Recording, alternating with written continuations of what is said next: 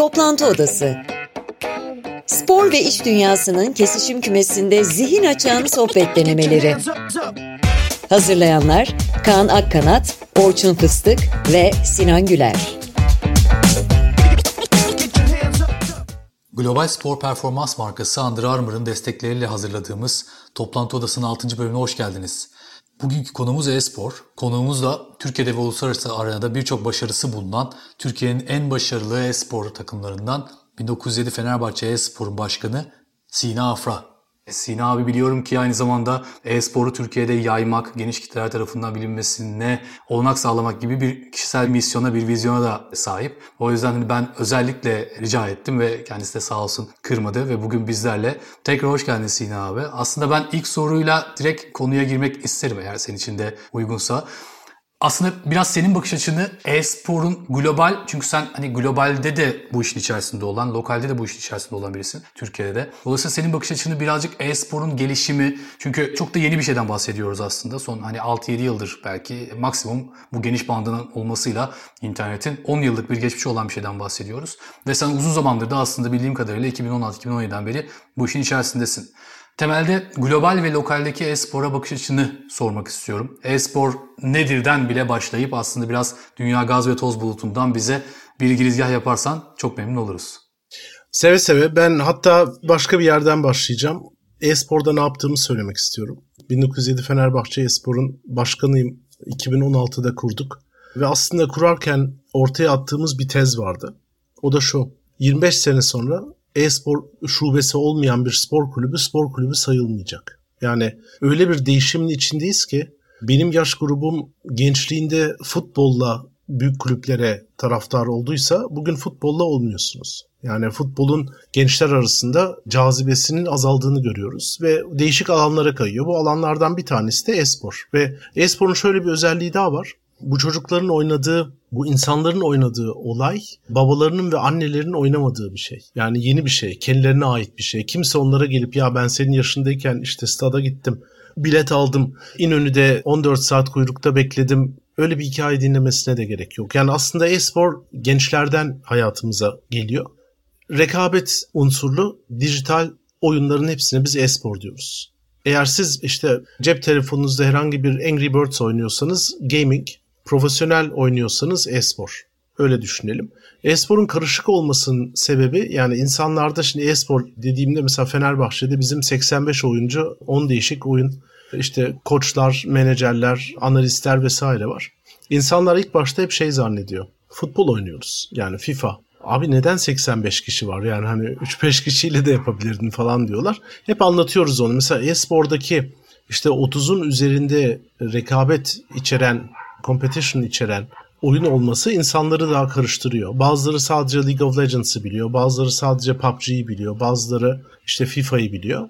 Ve ama bu hala bir karışıklık. Gençler arasında değil ama işte nasıl diyeyim medya hükmeden, paraya hükmeden, sponsorları hükmeden yaş kitlelerinde bu hala bir soru işareti. Orada ağırlıklı anlatmak gerekiyor. Şimdi Türkiye'de ve globalde e-sporun şeyini biraz anlatayım. Şöyle şimdi dünyanın her yerinde oynanıyor. Futbolda Brezilya en yetenekli futbolcuların yetiştiği ülke ise bu dünyada Kore ve Çin. Yani oradaki muazzam hani en büyük yıldızlar, en büyük oyuncular geliyor. En çok işte yurt dışında oynayan oyuncu Kore'den geliyor. Bir Koreli'ye karşı oynadığınızda hemen bir kaşınızı kaldırıyorsunuz. Vay be Koreli getirmiş adamlar falan diyorsunuz. Yani onun bir şeyi var, bir değeri var. Türkiye tabii çok genç bir nüfus. Hani yaş ortalamamız 29-30. Muazzam bir ilgi var. Yani bence işte 12-24 yaş grubu arasında e-spor futboldan daha fazla izleniyor diye bir tez ortaya atayım. Basketten daha fazla izlendiği kesin bu arada. İstatistikler zaten bunu bize söylüyor, gösteriyor. Yurt dışında da böyle yani Kore'de, Çin'de. Ama orada bir tane büyük fark var. Yani Türkiye ile yurt dışı arasında bir tane büyük fark var. Türkiye'de daha ekosistem yeni oturuyor. Ekosistemde para dönmüyor. Yani oyuncu olarak maaşınızı alabiliyorsunuz ama hani bir sonraki split, bir sonraki sezonda hiçbir takımın sizi işe almama durumunda da bir başka geliriniz olmuyor. Yurt dışında kurgular var. Yatırımcılar giriyor. İşte betting tarafından paylarını alıyorlar. Franchise tarafından ek gelir yaratıyorlar. Sponsorluklarda çok daha büyük rakamlardan konuşuyorlar vesaire. Yurt dışında Türkiye arasındaki en temel fark gelir modelinin yurt dışında özellikle Amerika'da, Avrupa'da, Kore'de oturmuş olması. Türkiye'de de 2008 Facebook. Herkes konuşuyor, herkes oynuyor ama herkes de kendine şey soruyor. Ulan biz nasıl bir gün para kazanacağız burada? Sonra değineceğimiz başka bir konu bir spor kulüplerinin e-spor yapması bir de bir girişimci olarak e-spor takımı kurmak konusunda o konularda da bir şeyler anlatacağım daha sonra.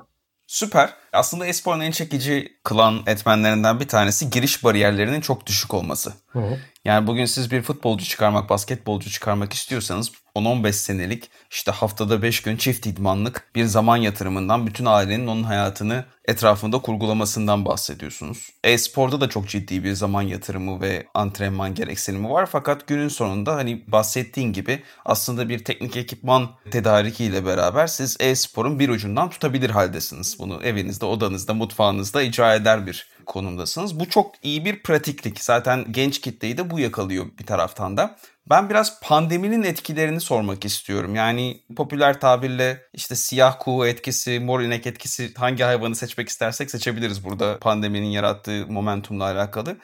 Pandemi Türkiye'deki ve dünyadaki e-spor eğrilerini nasıl etkiledi? Şöyle seyirci anlamında hangi oyun olursa olsun, hangi ülke olursa olsun e-spor daha fazla izleniyor malum nedenlerden dolayı evdeyiz. Hatta bir ara futbol oynanmadı, basket oynanmadı. E-spor oynandı çünkü e-sporcular evlerinde oturup turnuvalara katılıyorlardı. Onları kontrol eden 3 tane kamera koyuyor oyun sahibi. Ondan sonra gayet rahat oluyordu. Yani hani normalde zamanı olmayan insanlar da izlemeye, bir bölümü sevmeye ve devam etmeye başladı. Onun için bu gayet tabii e-spor açısından faydalı bir siyah kuğu oldu. Şimdi izlenme sayıları ve takipçi sayıları arttığında bir gün orada ciroların döneceğini de biliyoruz. Yani hani bugün 5 milyon ciro yapıyorsak biz mesela yarın 50 milyon yapacağımızı biliyoruz. Sadece yarının ne zaman olacağını bilmiyoruz. İşte pandemi o ne zaman süresini kısalttı. Çünkü %40 daha fazla izleniyorsak işte sponsorlar gibi gibi kitlelerin, kurguların daha şey oluyoruz, odağına giriyoruz. Bu tüm dünya için geçerli. Yani Türkiye'de de böyle, yurt dışında da öyle. Onun için pandemi e-spora yaradı. Süper. Dediğiniz gibi rakamlar da bunu gösteriyor zaten aslında Sinan abi. Gelmeden önce biraz rakamlara da baktım. Zaten siz de söylediniz yani basketboldan daha fazla şu anda izleniyor. Bir yandan da total ürettiği gelire baktığımız zaman şu anda işte 2020'de gaming'in yani sadece espor değil gaming'in toplam ürettiği gelir 166 milyar dolarken spor endüstrisinin yani bütün spor dünyasının ise 480 milyar dolar civarı ve 2021'de bunun 200 milyar dolar olması bekleniyor gaming'in ve bu aradaki fark aslında gittikçe kapanıyor. Belki de bundan 3-4 sene sonra oyun ekosistemi yani sadece futbol, basketbol değil bütün spor ekosisteminden daha fazla gelir üretiyor hale gelecek. E bir yandan da en son 2020'deki şeyi gördüm. League of Legends finalini 100 milyon kişi izlemiş. Yani artık hani Amerika'da Super Bowl neyse, Amerika için neyse dünya içinde belki hani League of Legends sadece bir oyun ama başka oyunlar da var onun gibi. Başka canlılar da var. Bir oyunun finalini Amerika'daki Super Bowl'un finalini o ünlülerin çıktığı milyon dolarlar, milyar dolar reklam gelirlerinin döndüğü kişi kadar kişi izliyor aslında bu bir oyunun finalinde. Siz de şey söylediniz zaten hani pandemide bu gelişimi, bu değişimi hızlandırdı. Dolayısıyla buradaki aslında değişimin biraz iş dünyası açısından nasıl gözüktüğünü soracağım. Dolayısıyla buradaki fırsatları soracağım. Özellikle de bu fırsatlara siz de sonuçta iş dünyasının içerisinde birisi olarak belki markalar, pazarlama açısından da bakabiliriz bir nebze olsun. Çünkü belli ki burada aslında bir yandan da ulaşılması çok da zor bir kitle var. Z kuşağı evet hani tamamen dijitaller. Evet işte mesela 14-24 yaş arasının %45'inin oyun oynadığı gibi bir gerçek bir istatistik var elimizde. Dolayısıyla bu kitle bir yandan da oyunda hem zaman harcıyor, zaman okey ama bir de para harcıyor. Dolayısıyla markalar açısından da bulunmaz bir nimet aslında bu kitleyi hedeflemek için. Buradaki bakış açınız yani buradaki fırsatları dediğim gibi hem iş dünyası açısından ele almanızı istiyorum hem de yine oyun ekosistemi açısından da bir bakış atabiliriz belki.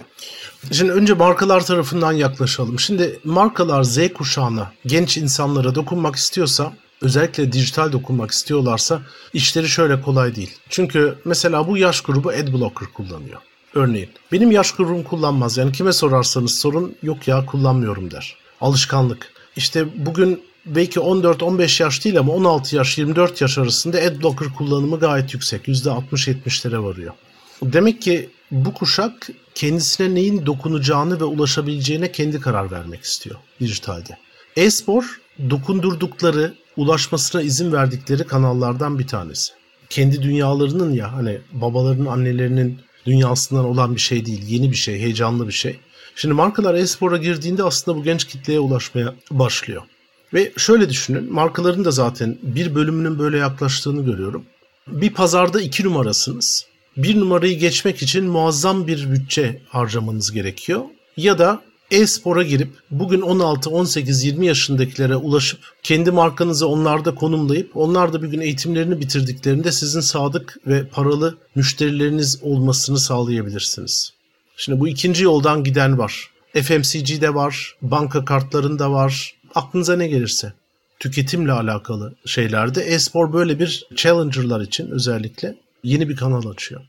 Şimdi bunları dediğim gibi e-sporun kendisinin içi karışık olduğundan işte düzinelerce oyun birinde turnuva var, birinde lig var, birinde Türkiye Ligi var, birinde Avrupa Ligi var, işte birinde Türkler oynuyor, birinde yabancılar oynuyor, birinde oyunu doğru dürüst izleyemiyorsunuz, birini muhteşem izleyebiliyorsunuz, biri mobil, biri desktop'tan oynanıyor.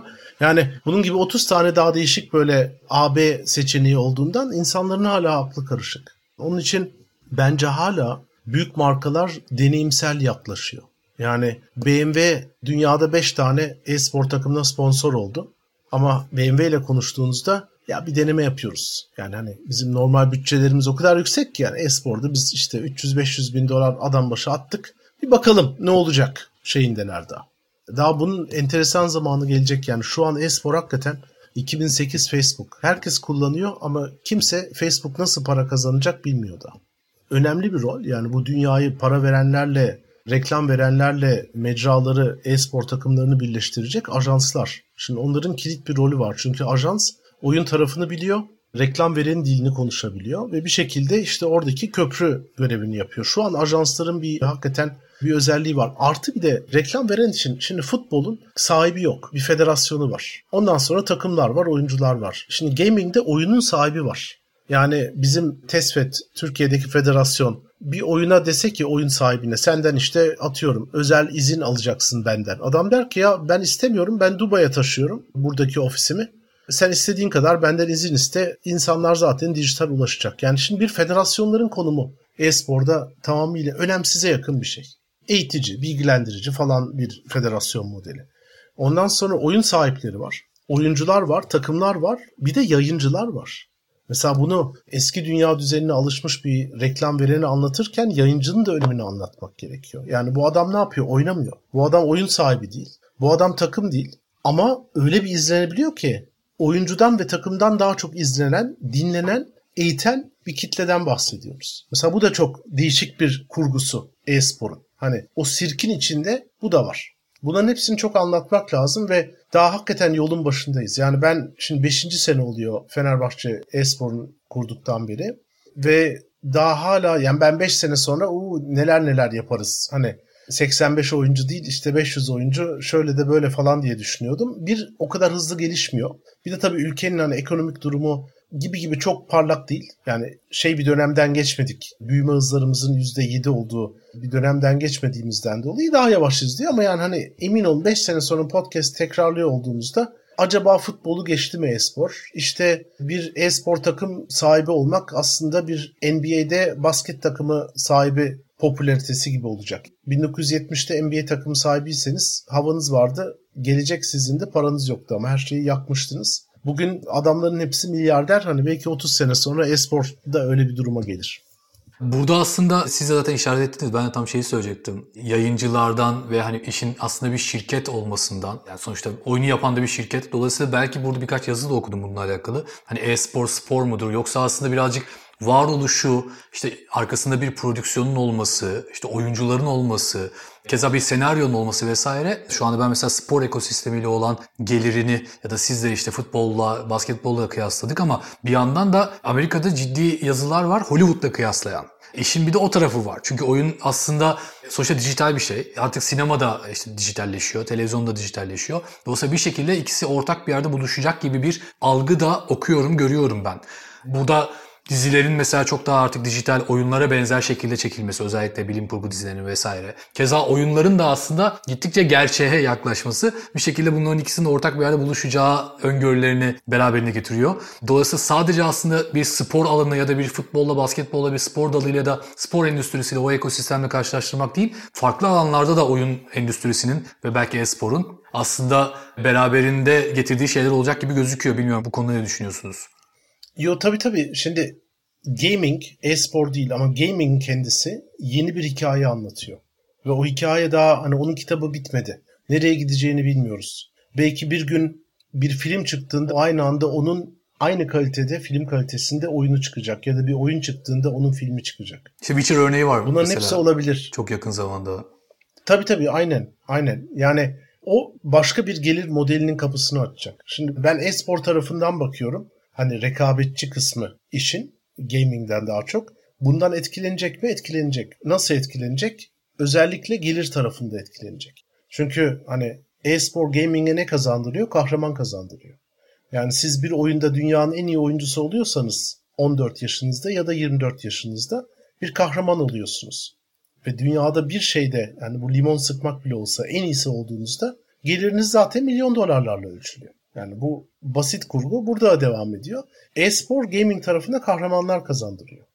Yani onlar belki filmlerde de bir rol alacak. Veya o kahraman belki oyunun içinde bir rol olarak hayatına devam edecek. Yani sanal hayatına gibi. Ama o daha o tarafları bence şu an deniyoruz. Yani oyun ve entertainment'ı deniyoruz. İşte oyun ve sportif turnuvalar nasıl olabilir deniyoruz. Belki formatların hepsi değişecek.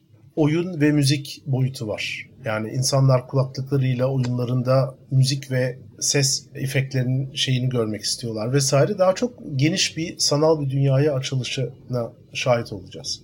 Aslında iki dünyanın da birbirine karıştığını görüyoruz iyice. Yani Neymar'ın son günlerde yer aldığı bir oyun vardı. Hatta geçen podcast'ta da konuşmuştuk. Orçun belki hatırlatır ismini. Fortnite. Tonlarca oyun arasında ben de unutuyorum artık. Bu çok daha da ilerleyecek gibi görünüyor ve çok fazla da köklü farklılık var işte. Bahsettiğin gibi çok merkezi alışkanlıkların olduğu bir spor yapısından e-sporda paydaşların görece daha fazla güce sahip olduğu bir yapı durumu söz konusu. E, bir taraftan sporcu açısından bakıldığında hani bir e-spor sporcusunun prime'ı 15 ila 25 yaşları arasında diğer fiziki sporlarda biraz daha belki farklı performans aralıklarına bakıyoruz. Şimdi bunları da düşündüğümüzde aslında ben hani kendimi senin yerine koyduğumda hele işte Fenerbahçe'deki proje ve belki Türkiye'de yaptığı farklı diyaloglarda aslında sanki çok fazla insana çok fazla yeni şeyler anlatıyormuş gibi bir noktada olduğunu tahmin ediyorum. Buradan hemen şeye geçeyim. Yani Fenerbahçe özelinde de köklü spor kulüplerinin bu alana ilgi gösterme sebepleri neler? Önce onu sorayım. Sonra da sence bu konuda doğru öngörülere, doğru nosyonlara sahip mi kulüplerimiz? Şimdi birinci sorunun cevabını ben hani çok net ve basit verebilirim. Çünkü tüm büyük kulüpler yani Türkiye'de veya dünyada 25 sene sonra, 20 sene sonra e-spor şubesi olmayan bir spor kulübünün spor kulübü sayılmayacağının farkında. Yani bugün gözümüzü de kapatabiliriz. Yani nasıl olsa 20 sene sonra ne olacak hani futbolsuz spor kulübü mü olur deriz. O da olmayacak ama aktif bir şeyler yapabiliriz. Şimdi bir şube kurmak, bunun temellerini atmak, bunun çalışmasını sağlamak hani 3 günlük bir şey değil. Uzun vadeli bir yatırım. Tabii herkes her sene şampiyon olmak istiyor vesaire ama burada özellikle ilk başta yol nihai amaçlardan daha önemli. Artı büyük spor kulüplerinin başka bir motivasyon kaynağı ve bu spor kulüplerinin içlerinde bile yine belirli yaş gruplarına göre tartışmaya açık bir konu olabilir. Fenerbahçe Espor Fenerbahçe'ye taraftar kazandırıyor. Futbolun kazandıramadığı bir taraftar kitlesini kazandırıyor. Ve ben eminim yani biz kurulduğumuzdan beri işte League of Legends'da 3 kere şampiyon olduk, uluslararası turnuvalara gittik. Diğer tarafta şampiyonluklar var vesaire. Yani hani NBA'de de şampiyonluğumuz var. İşte PUBG'de de iyi bir turnuva geçirdik vesaire. Bunların hepsi bir şekilde genç insanların bir dikkatini çekiyor. Ya Fenerbahçe'ye bak inovatif yeni bir şeyler yapıyor. İki ben hani son 4-5 senede sayıları sadece tahmin edebilmekle beraber hatırı sayılır bir kitleyi Fenerbahçe'ye kazandırdığımızı umuyorum. Bu ölçülebiliyor mu şu an? Ya ölçülmesi hani teorik olarak mümkün pratikte çok zor. Ama neyle şey yapabiliriz? İşte mesela Fenerbahçe Espor'un Twitter hesabını aldığımızda oraya kim ilgilenecek? Ya esporla ilgilenenler Ama özellikle de biraz hani Fenerbahçe'ye gönül bağlamış olanlar. Çünkü eğer başka bir kulübün taraftarıysanız Fenerbahçe Espor'u takip etmeniz için bir neden yok. Ondan sonra Türkiye'deki tüm spor kulüplerinin Twitter takipçilerini bir listeye koysak işte üç büyükler zaten en başta. Sonra işte Trabzon geliyor, başkaları geliyor falan. Fenerbahçe Espor ilk 20'de olan tek spor kulübü. Yani atıyorum Ankara gücünden şu an Süper Lig'de olan bir hayli takımdan daha fazla Twitter takipçimiz var. Sıfırla başladık 4 sene önce. Yani mesela bu benim için bir gösterge. Ha şeyi tartışabilirsin. 110 bin, 110 bini yeni taraftar mı? işte yaşı kaç? Bunlar araştırılabilir ama eğer Türkiye'de tüm spor kulüpleri arasında tek bir e-spor takımı ilk 20'de ise bu benim için güzel bir gösterge. Bunun gibi sosyal medya kaynaklı değişik sayılarla taraftar kazandığımızı bize verilen tepkilerden vesaire görüyoruz. Onun için sorunun birinci bölümünün cevabı büyük spor kulüpleri neden giriyor? Yani Paris Saint Germain de bunun için giriyor. İşte Schalke de bunun için giriyor. Bayern'de 5 sene önce Uli Hoeneß zehir zemberek açıklamalar yapardı. Bu spor mu bilmem ne diye. Şimdi Bayern bildiğiniz e-spor yapıyor. İşte onların da bir NBA takımı var. Basket aşklarını keşfettiklerinden sonra. Ve gayet heyecanlar bu e-spor takımlarıyla alakalı.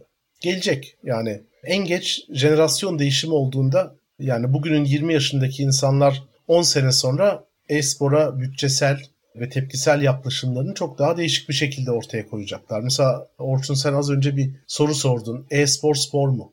Bence bunu çoktan arkamızda bıraktık. Bence. O zaman çünkü hani olimpik olan okçuluğun da ben spor olup olmadığını şey yapabilirim. Hani orada da koşmuyorsun etmiyorsun ama işte koordinasyon var, antrenman var, rekabet var. E bunların hepsi e-sporda da var. Satrancı, birici bunları da sorgulayabiliriz. Bence sorgulamamak lazım. Yani bir gelin bir profesyonel e-sporcunun 8 saatinin günde nasıl antrenmanlarla geçtiğine bakın. İki, bir de gençlere sorun. Bu sorunun cevabını başka bir şey gelecek. Yani 6 ay önce ya da 9 ay önce Yeşilay'ın bir ilanı vardı. İşte obez bir çocuk böyle maskesini kafasına çekmiş, hoodiesini işte e-spor seni şişmanlatıyor mu bilmem ne mi yapıyor, madde bağımlısı gibi bir şeyler yazıyordu yani. Sporun E'si olmaz diye bir sloganları vardı. Ha, evet evet sporun E'si evet. olmaz. Aynen aynen. Çok talihsizdi evet. Tabii çok şey hani üzücü bir talihsiz bir paylaşım. Çünkü bu tarz paylaşımlar için 20 sene sonra o zamanın sosyal medyasında abi bak herifler bizim işte şu an 100 milyon değil 1 milyar kişinin seyrettiği oyun hakkında Türkiye'de adam biri böyle bir reklam yapmış. ilan vermeye ihtiyacını hissetmiş şeyden. Bu hepsi geçiş dönem sancıları. Kan sorunun ikinci bölümünü tekrarlar mısın? biz doğru bakış açılarına sahip miyiz köklü spor kulüpleri olarak? Yani bu alana girerken, bu rüzgar eserken doğru adımları atmak için doğru bakış açısına, doğru öngörülere sahip miyiz? Bu konudaki kendi deneyimlerini de merak ediyorum açıkçası. Şöyle benim gördüğüm şimdiye kadar giren spor kulüpleri Türkiye'den olsun yurt dışından olsun hepsi bunu uzun vadeli proje olarak görüyor. Ve doğrusu da bu zaten. Yani bu e-sporda bir yere hani 3 senede geldik dünya şampiyonu olduk. Hedef o değil. Büyük spor kulübüyseniz sizin bir değerleriniz var temsil ettiğiniz. Tarihiniz var. Bunu aktarmak istiyorsanız sizin bu kulvarda sürdürülebilir bir şekilde ve tabii ki tercihen başarılı bir şekilde uygulanabilir maddi ve manevi olarak bir stratejiye sahip olmanız lazım. Bu doğrultuda evet doğru yoldayız. Ben Fenerbahçe için söylemiş olayım ama sanıyorum bu 3 aşağı 5 yukarı tüm spor kulüpleri için geçerli ve ben önümüzdeki 5-6 sene içinde çok daha yüksek bir sayıda spor kulübünün belki 10 tane oyuna değil ama işte FIFA ile veya kendisine en yakın spor türeviyle e-spora adım atacağına eminim. Çünkü nereye gitsem bir spor kulübü şeyle karşılaşsak yöneticisiyle yurt dışından Aa sen e-spor mu yapıyordun? Ya bir anlatsana nasıl yaptınız, neden başladınız, nerede başladınız vesaire gibi. Süper. Ya e-sporla alakalı aslında son sorun birazcık şeyden bahsettiniz hani o gençlerin 8 saat antrenman yaptığı özellikle profesyonel seviyede. Bir yandan tabii ben kendi üzerimden de araştırırken aslında gördüm. İşte biraz şey algısı var evet. Mesela bende de sadece sanki League of Legends gibi ya da işte World of Warcraft gibi ya da işte PUBG gibi daha böyle strateji oyunlarının, janralarının mı acaba e-spor müsabakaları var diye bir düşünce vardı bende futbol mu oynuyorların tam aksine. Ama araştırırken gördüm ki mesela yakın zamanda Futbol Manager e-spor ligi de varmış ki ben mesela Futbol Manager ve işte Championship Manager'a yıllarını vermiş biri olarak bu haber beni mesela bayağı sevindirdi ve belki düşünebilirim yani hani profesyonel anlamda belki olmaz ama vakit harcama açısından söylüyorum. Dolayısıyla buradan aslında şeye geleceğim. Oyuncular açısından özellikle genç nüfus tabii ki daha ziyade işte 14-24 yaşın %45'inin oyun oynadığından bahsettik. Hem de belki bizi dinleyenler arasında oyun oynayıp da belki bu alanda profesyonelleşmeyi isteyebilecek kişiler de olabilir. Onlara son olarak öneriniz nedir? Yani hem bu şeyin içerisindeki, ekosistemin içerisindeki kişilere aslında oyun ekosistemin hem de belki bu podcast'i dinleyip ya da bir şekilde aklında oyuncu olmak, profesyonel e-sporcu olmak aslında olan kişilere, çocuklara, gençlere ne gibi önerileriniz olur? Yani profesyonel oyuncu olmak aslında erken yaşlarda başlıyor. Yani bizim bugünkü profesyonellere sorduğumda sen ne zaman başladın oynamaya? O oyunu değil yani genel olarak oynamaya. Çünkü iyi bir profesyonel oyuncu hakikaten her oyunu iyi oynuyor. Çünkü mekanikleri çok kuvvetli, koordinasyon gücü çok kuvvetli vesaire oluyor. Genelde 12 yaşında oynamaya başlıyorlar. Her türlü eğitim ve sosyal seviyeden insan var. Yani sınır tanımıyor. İşte İstanbul'da lise seçme sınavında birinci olmuş oyuncu da var. Satranç milli takımında oynamış oyuncu da var. Profesyonel oynayan. Ama işte Eskişehir'den iki kardeşiyle beraber annesiyle beraber büyümüş ve oradan gelmiş bir arkadaş da var. Yani böyle hani Diyarbakır'dan da var, işte Urfa'dan da var vesaire. Bir sınır tanımıyor. Profesyonel olmak istiyorsanız ilk 3-4 sene Allah kolaylık versin. Çünkü sürekli annenizle oğlum 8 saat oynanır mı tartışmasını yaşayacaksınız. Ondan sonra tryoutlara katılacaksınız. E-sporun güzelliği iyi bir internet bağlantınız varsa istediğiniz yerden tryoutlara katılabiliyorsunuz. Seçilirseniz ki şey şöyle söyleyeyim biliyorsunuz 16 yaş altı genelde almıyoruz. 17'den önce hani 17 ile falan profesyonel oluyor bu insanlar. İşte liseyi dışarıdan bitirebiliyorlar. Orada yardımcı oluyoruz vesaire. Ama hani bunları geçtim. Tryoutları geçerseniz gayet enteresan bir dünyaya geliyorsunuz. Yani orada kendi rolünüzün ve kendi oyunuzdaki hani en iyi oyuncu olmanın futbolda, basketbolda bir star olmaktan farklı değil. Şimdi gaming house'ları biz gizli tutuyoruz. Yani kulüp içinde bile bizde Ali Başkan bile bilmez yani bizim gaming house'un nerede olduğunu. Gizli tutuyoruz. Bir kez bir işte bir gaming house'un kapısını bulmuşlar yani. Biri selfie çekmiş. Arkadan bir aa bu burası diyeceğim bir yer var. Her neyse akıllı bir kız bunu çözmüş sabah böyle bahçe kapısında şey vardı. Bir telefon numarası bir sütyene yazılmış. Sütyeni de bahçe kapısına bağlamıştı. Onun için bu çocukların böyle bir hani fantastik bir konumu da olabiliyor şeyde. Ve ondan sonra eğlenceli bir dünya ama tabii bu dünyanın da şöyle bir şey var yani 16-17 yaşında profesyonel oluyorsunuz. Her gün 8 saat antrenman, haftanın 6 günü maç günü dahil çalışıyorsunuz. Haftada bir gün serbest çok iyi oyuncu olmak için antrenmanınız dışında solo queue yapıyorsunuz. Ondan sonra diyorsunuz ki ya ben bir de biraz yayın açayım, biraz da para kazanayım. Aldığım maaş ilk başta çok yüksek olmuyor tabii ki. Bu ciddi bir kendinizi vermeniz gereken bir alan. Ve 23, 24, 25'te genelde ya burnout'tan dolayı ya mekanik yeteneklerinizin azalmasından dolayı çoğu oyuncular da bu dünyadan geri çekilip işte koç oluyor, üniversiteye gitmeye başlıyor ya da iş kuruyor, yayıncı oluyor gibi envai çeşit kariyer alternatifine geçiyor. Şahane. Aslında ben e-sporu burada bir park edip işin gaming tarafına geçeceğim. Birazcık hani sizin oradaki aslında iş dünyasındaki varlığınız, oradaki aktifliğinizi de göze alarak oradaki bakış açınızı da almak istiyorum. Şimdi gaming ile iş dünyasını düşündüğümüz zaman Türkiye şu anda çok ciddi bir spor deyimi kullanmak gerekirse istim üstünde ve çok güzel yatırımlar gördük son yıllarda. İşte Peak Games ile başlayan ve devam eden şirketlerin çok hızlı büyüdüğü, dışarıdan yatırım aldığı, satın alındığı vesaire örnekler var. Bu aslında bütün belki girişim ekosistemini etkileyen ve insanların aslında bir deyim yerindeyse gözünü oraya çevirdiği bir gelişme oldu. Peak Games'i mesela işte 1.8 milyar dolar yatırım alması. Dolayısıyla Burada sizin bakış açınız ne aslında? Birazcık hem dediğim gibi iş insanı bakış açısıyla bunu yapabilirsiniz hem de bir şekilde e-sporun içerisinde yani oyun sektörünün içerisindeki bir kişi olarak nasıl görüyorsunuz bu gelişmeleri? Şöyle iş dünyası demeyelim ben oraya girişimcilik dünyası diyorum. Doğru. Hani benim birinci personamda zaten girişimci olmak. Yani e-spor takımı yönetmek vesaireden çok daha üst bir kimlik benim için. Doğru. Şimdi bu girişimcilik ekosistemi Peak Games 10 senedir var. Biz zaten her zaman takdir ediyorduk. Ama 1.8 milyarlık bir exit yapınca ve Türkiye'nin ilk unicornu olunca da tabii artık bu sadece o girişimcilik dünyasının değil tüm Türkiye'nin gurur kaynağı oldu. Aynı şekilde sonra Getir geldi. Girişimci değil ama o da bir gurur kaynağı. İşte ondan sonra Rolik geldi. Gram Games satıldı. Son bir senede 80 kadar gaming şirketi kuruldu Türkiye'de. Ve geçen hafta şöyle bir istatistik duydum. Sanıyorum geçen ay ya da birinci çeyrek. Amerikan App Store'daki en çok indirilen 100 oyunun 20 tanesi Türkiye'deki şirketler tarafından üretilmiş. Bu ne demek biliyor musunuz? Şu, başarıya kavuşunca başarıyı yaratan arkadaşlar rol modeli oluyor. Yani birdenbire gaming hayatımıza girdi ve şimdi Türkiye'deki yeteneği buraya ve sermaye ile beraber buraya doğru akıyor. Böyle olunca da Türkiye'de mesela inanılmaz bir gaming sektörü ortaya çıktı. 10 senedir var olan Peak Games rol modeli olduğu gün bir kapı açtı.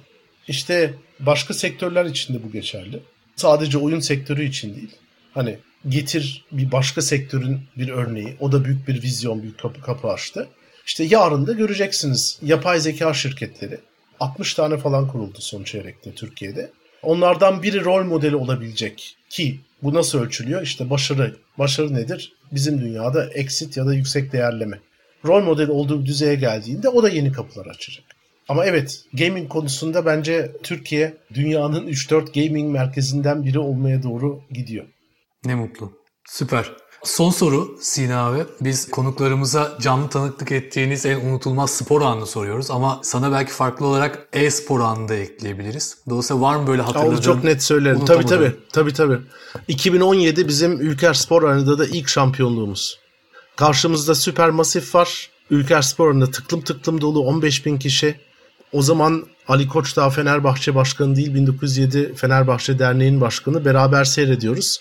Ben de ne olur ne olmaz diye hep onu şeye hazırlıyorum. Abi bak biz bu sene kurulduk. Karşımızdaki takım geçen seneler hep şampiyon olmuş. İşte favori onlar çok iyi oyuncular var. Bizimkiler genç işte bizimkiler heyecanlı bizimkiler ilk defa sahnede. Sonra 3-0 yendik Süpermasif'i. Sonra aşağı indik. Orada oyuncuların yanına gittik ve orada böyle forma giydik tabii ki. Oyuncuların yanına gittik. Mesela o benim unutulmaz anımdır. Yani ilk e-spor şampiyonluğum, Fenerbahçe'nin ilk e-spor şampiyonluğu. O muhteşem 15 bin kişinin önünde aşağıda yani şeydim hani gözyaşlarımı tutmak için kimsenin yüzüne bakmamaya çalıştığım bir işte yarım saattir. En sevdiğim anımdır. Genel sportif olarak benim hayatımda yani en sevdiğim şey Şimdi ben Dünya Kupalarına normalde gidiyorum ve Avrupa Şampiyonlarına. Yani ilk 94'te gittim. Ondan sonra 98 Fransa'ydı. 2002 Kore, işte Almanya, Güney Afrika vesaire. Bir son Brezilya'dakine gitmedim.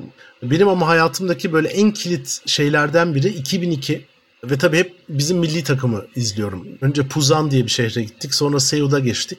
Akşamları oyuncuların olduğu otele gidiyorduk. Dört arkadaştık oyuncularla konuşabiliyorduk. Yani böyle çok sıkı güvenlik önlemleri falan yoktu. Hani sanıyorum onların da canı sıkılıyordu. Her neyse o dönemde bizim bir Senegal maçı vardı. İlhan Mansız 1-0 atmıştı. O maçta tribünde kendimi şey yaptığımı biliyorum. Yani sanıyorum o maçtan sonra yarı finale mi kalmıştık? Yarı finale kalmıştık Brezilya'ya karşı. Evet, Orada kendimi çok şey yaptığımı biliyorum. Yani hani Türkiye'nin yarı finale kalması bir de Brezilyalılarla o zaman bir hesabımız vardı ilk maçtan kalma. Onun şeyi de o da bende mesela çok canlı bir anıdır. Bir de zaten yani Kore'de bir avuç Türk vardı orada. Hani ben 3 arkadaşımla gitmiştim. 50 kişi vardı. Hadi bilemediğiniz 100 kişi vardı Türk olarak orada. Evet bir de uzatmadaydı tabii o gol. Tabii tabii aynen aynen aynen. Yani İlhan Mansız'ın benim gözümde böyle Tanrı ve Maradona'dan sonraki bir dönem öyle bir yere koymuştum yani onu.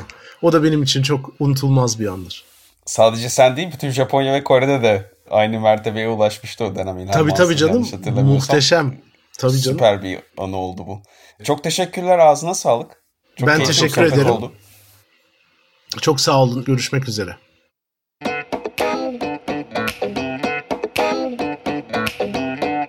Beyler sohbet çok keyifli olmuş. Ben sonradan katıldım. Beni aratmadığınız için çok teşekkür ederim öncelikle. Sina abiye de ben ayrıca zaten teşekkür ediyor olacağım ama uzaktan tekrardan katılımından ve güzel paylaşımlarından dolayı teşekkürler. Siz hem kendi araştırmalarınızdan anekdotları paylaştınız hem de Sina abiyi canlı canlı dinleme fırsatı buldunuz. Ben hemen sizin ardınızdan dinlediğim noktada Gözüme çarpan şey birincisi Sina abinin girişimcilik ekosisteminde yapmaya çalıştıklarının benzeri böyle ulvi bir görev kendi üzerine alarak burada bir şeyler yapıyor olması ve e-spor ekosisteminin spor balinalığıyla aslında nasıl esnek bir şekilde hareket edebileceğinin üzerine çok büyük çaba gösteriyor. Sadece kendi kulübü Fenerbahçe için değil aslında belirli şekillerde örnek teşkil ederek diğer kulüplere de yansımasına da fırsat yaratıyor gibi gözüküyor.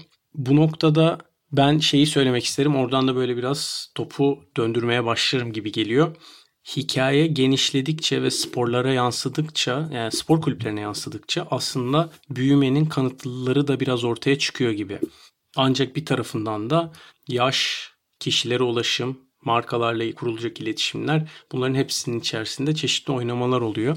Demin yayına başlamadan önce sizlerle konuşuyorduk. Bahsettiği ve benim en çok sevdiğim e-spor anı olarak şey yaptığı, kendisinin daha doğrusu anda 2017'deki finali 15 bin kişi salonda izlerken yaklaşık 900 bin kişi izlemiş YouTube'da.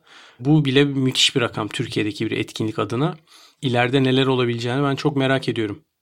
Benim bakış açımdan da aslında konuşmadığımız belki yeri burada vurgulamak lazım. Mesela Sina abi de buraya vurgu yapmadı ama ben hani Sina abiyle ayrıldıktan sonra biraz merak edip biraz daha araştırmaya devam ettim.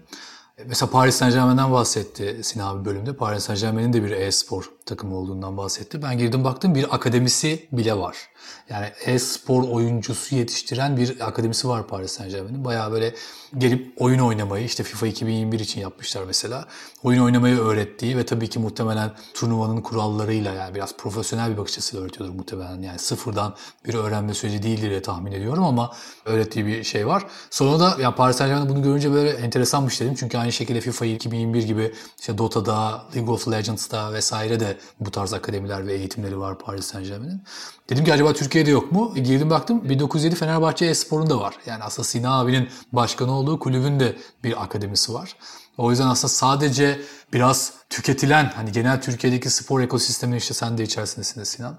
En çok eleştirdiğim noktalardan bir tanesi işte o üretimde eksik kalmamız. Genelde hep tüketime yönelik. işte dışarıdan oyuncu alalım getirelim vesaireye yönelik bir kültür var. Özellikle futbolda tabii böyle.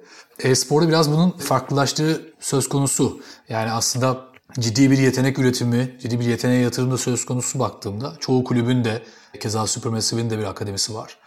Giriyorsunuz, ben e-spor sporcusu olmak istiyorum diyorsunuz ve muhtemelen sizi dediğim gibi o profesyonel kurallara göre yetiştiriyorlar. Bu birincisi çok dikkatimi çekti benim ve hoşuma gitti.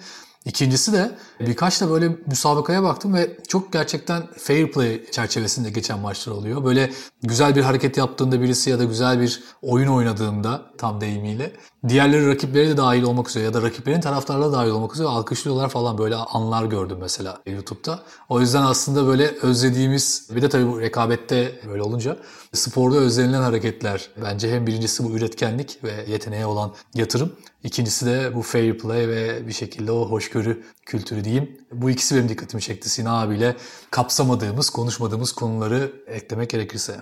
Sohbette aslında benim hoşuma giden Sinan sana da sormak istediğim konulardan bir tanesi Sina abinin bireysel alan vurgusu. Yani e-sporda size şu tuşa şöyle basacaksın oğlum diyen bir baba figürü yok. İşte bir abi figürü yok, bir anne figürü yok. Neyin nasıl yapılmasıyla ilgili ki bu Türkiye'de hani senin de geçmişinde hani arada bir sohbet ettiğimiz gibi ailenin, çevrenin yönlendirmeleri çok önemli sporcunun gelişiminde.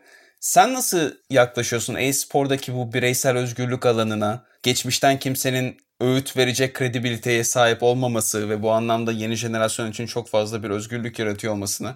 Sonuçta senin abin de basketbolcuydu, baban da basketbolcuydu. Kendine de biraz karşılaştırdığında neler düşünüyorsun? Kendimle karşılaştırdığım kısım aslında buradaki genç jenerasyona ulaşım imkanı. Bugün baktığında işte abimin büyük oğlundan örnek vereyim. 11 yaşında kendisi ve bahsettiğiniz oyunlardan bir tanesini oynuyor. Fortnite oynuyor. Arkadaşlarıyla oynuyor muhtemelen ve kendi aralarında bir o komünitenin getirdiği şeyleri öğrenmek, o dili öğrenmek, oradaki konuşma stilini öğrenmek, oyunun getirdiği rekabeti bir şekilde öğrenmek bir tarafından işin bir parçası. Diğer tarafında da ben bakıyorum işte e-spor olarak oynanan ama gaming olan diğer oyunları da ben yeğenimle oynayabiliyorum. Aynı oyunu. Çünkü biz işte Super Nintendo kültüründen, Atari kültüründen gelen çocuklarız. Biz oyunun içerisindeyiz hala. Ama bakıyorum ki benim hiçbir zaman yetişemeyeceğim bir hızda gelişiyorlar artık. Yani bugün ben zaten işte mesela NBA 2K'dır o tarz oyunları artık oynamıyorum. Orası ayrı bir konu da artık takip edemeyeceğim bir hızda büyüyorlar, gelişiyorlar ve bir yere çıkıyorlar. O yüzden bir şey söylenemeyecek bir noktaya geliyor. Bir de jenerasyon farkı aklıma geldiğinde de şey de geldi. Şimdi bugün ben halen babamdan abimden belli noktalarda tavsiyeler ve fikirler alabiliyorum. Uzun süredir belki de bana işte şunu şöyle atacaksın bunu böyle atacaksın. İkisi de dememiştir ayrıca. Altyapılarda oynadığım zamanlardan beri belki de sadece birbirimize nasıl destek oluruzu konuştuğumuz belli ortamlar var. Onunla beraber gençler ekranda oynadıkları oyundan gelen bir özgüvenle zaten işi çözmüş oluyorlar. Ve konuşulmaktan biraz daha uzak oluyorlar. O yüzden tavsiye vermesi de şey oluyor. Ama dediğin çok doğru yani. Ben bugün LoL'ü açıp bir saat izlesem stratejide ne yaptıklarını anlamasam bile onlar o sırada 45 tane farklı stratejiyi uygulamış oluyorlar bir şey geliyor o yüzden bana yani konuşulmayacak konular gibi geliyor. Ha bir de bu arada parantez açıp Orçun'a sormak isterim. FM ligine katılmayı düşünüyor musun gerçekten? Sana takım arkadaşı ve benzeri şeyler bulabilirim gibi geliyor bir taraftan. Abi keşke o kadar çok isterim ki istemeyi soruyorsan ama ne öyle bir vaktim var ne öyle bir taze bilgim var. Ben hani Sina abiye araştırırken çok hoşuma gitti böyle bir şey olması. Yıllarımı verdim dedim ama o yıllar çok eskide kaldı abi. Ben en son herhalde 2011'de falan oynamışımdır ya da 2012'de oynamışımdır ama o arada da 12-13 sene aralıksız oynadım yani hakikaten. Peki 2001 Championship Manager patch'ini indirenlerden misin Tabii. yoksa her sene yeni oyun çıktığında oynayanlardan mısın? Her sene yeni oyun çıktığında oynayanlardanım aslında ben ama peşleri vesaire de indirdiğimi hatırlıyorum ya. Çok da tabii hatırlamıyorum şu an yani 20 sene öncesinde konuşuyoruz ama ama şeyim yani hani CM'yi ilk galiba ben 98'de başladım. Sanki öyle bir şey kalmış aklımda. Hı hı. CM ile başladım. Sonra böyle bir FM'ye kaydım. Orada zaten böyle bir FIFA PES şeyi vardı. Ya şu anki FIFA PES çekişmesi gibi. Gerçi artık PES pek kalmadı ama o zaman da böyle ilk önce CM ile başlandı. Sonra herkes FM'ye geçti falan ama hı hı. tabii keyif aldığımız, çok vakit harcadığımız, gecelerce böyle oturup oynadığımız zamanlardı yani üniversitede vesairede. Benim çok yakın arkadaşlarımdan bir tanesi hala o 2001 CM'nin peçini indirip güncel oyuncularla kendi yan tarafa bizim isimlerimizden dolu bir takım yaratıp onlarla oynamaya devam ediyor. ara ara bana screenshot yolluyor mesaj atıp neden çok para istiyorsun benden yeter artık falan diye. Böyle totemleriniz var mı abi? Ben mesela 99 senesiydi sanırım. PlayStation 1'de FIFA'da ilk golümü işte Milan'ı alıp Kaladze ile atmıştım. Ve o gün bugündür ne zaman elime yeni bir oyun geçse ilk golümü Kaladze ile atmaya çalışırım. İşte yok Legendary Mode, yok o mod falan bir şekilde Kaladze'yi bulup adam artık 50 yaşına geldi yani hani emekli maaşıyla büyük bir ihtimalle bir yerlerde teknik direktörlük yapıyor. Ben de böyle bir şey var. Bir oyunun açılışını Kaladze ile yapmam gibi bir saplantım var mesela. Sizde var mı böyle şeyler? Benim yok. Çok enteresan bir saplantıymış. Evet. Bu saplantı için seni tebrik Aynen. ediyorum. Ben şeyi bekliyordum hani Milan'ı seçeceğim falan gibi bir şey bekliyordum ama Kaladze detayı hakikaten enteresanmış. Ama yani çok ilginçmiş. Ben bir tek şu an gol atmak deyince aklıma şey geldi. FIFA'nın ilk oyunlarından bir 94 ya da 95 yılında çıktı galiba ilk FIFA. Ceza alanının köşesinden topa vurdum mu her zaman gol oluyordu bir şekilde oyunun şeyi de vardır. Videolarda hikayeleri görebilirsin yani. Oyun nasıl gelişti ve görüntüler nasıl geliştiği görebiliyorsun orada. Sensible oynadın mı Sinan sen? Sensible'ı yakaladın mı? Oynadım. Sensible'da çok. Benim işte evet asıl şeyim odur yani. Kaan tabii muhtemelen onu bilmeyecek ama ben Sensible'la başladım abi şey bu işe ve hakikaten çok acayip bir oyundu. Falso vardı ya böyle Sensible'da falsolu şut atmak vardı ve o zaman bize inanılmaz geliyor tabii ki bu. Çünkü o bildiğiniz kollu joysticklerle oynuyorduk ve topa vurduktan sonra işte mesela Crespo Parma'da oynuyordu falan sene böyle 96 falan herhalde. Hatırlıyorum o efsane Parma kadrosuyla. Aslında oyunun ne kadar güçlü bir şey olduğunu bak şu an bile üçümüzün de yüzleri gülüyor. Bir anda böyle sohbetin temposu arttı. Aslında böyle 30 yaşın üzerindeki adamlar olarak oyun söz konusu olduğunda ve böyle anılar canlandığı zaman ki hani üçümüz de tahminen ben az çok biliyorum ki çok inanılmaz aktif oyuncular değiliz. Ama ona rağmen yani oyuncular derken gamer anlamında söylüyorum. Ama ona rağmen böyle herkesin bir anısı var. Herkesin böyle bir bir yerine dokunuyor geçmişinden ya da bugününden.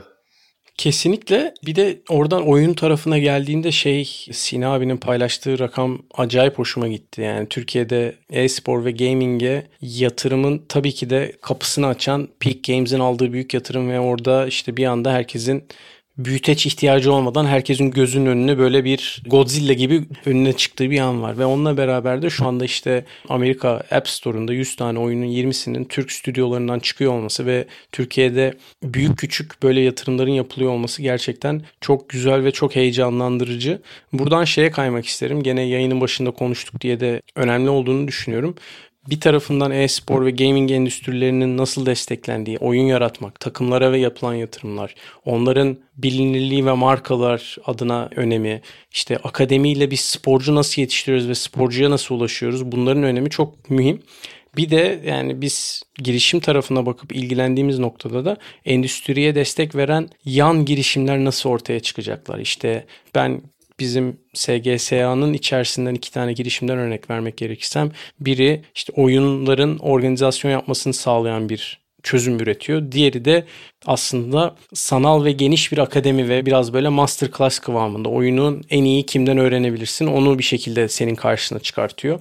Bu hikayeler de bana hep önemli geliyor. Bir tarafından endüstrinin kabul gördüğü bir şey değil yatırım bazında. Çünkü şu an trend oyuna yatırım yapmak, stüdyoya yatırım yapmak ya da bir takıma yatırım yapmak noktasında. Ama endüstriyi destekleyen parametreleri de görebiliyor olmak bana bir fırsatmış gibi geliyor. Onu da doğru mu yanlış mı biraz hep beraber göreceğiz sanki.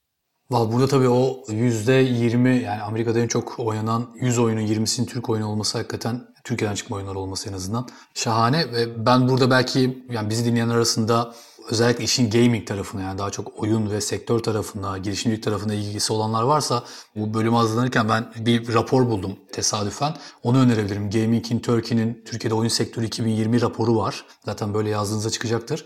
E, zaten raporun bile sponsorları aslında işin ne kadar farklı boyutlara geldiğini gösteriyor. Çünkü raporun sponsorları Coca-Cola, Türk Telekom, Türkiye İş Bankası bu rapora sponsor olmuş. Dolayısıyla aslında işin ne kadar farklı bir boyuta geldiğini veya aslında Türkiye'deki oyun sektörünün ne kadar farklı bir boyuta geldiğini bir göstergesi bence. Diyelim ve yavaş yavaş kapatalım isterseniz. Evet kapatmak için doğru bir noktadayız. Siz ikiniz kendi e-spor ve gaming anlarınızla alakalı hafif utandırıcı ama belki de şu an gülerek karşılayabileceğimiz anlardan bahsettiniz.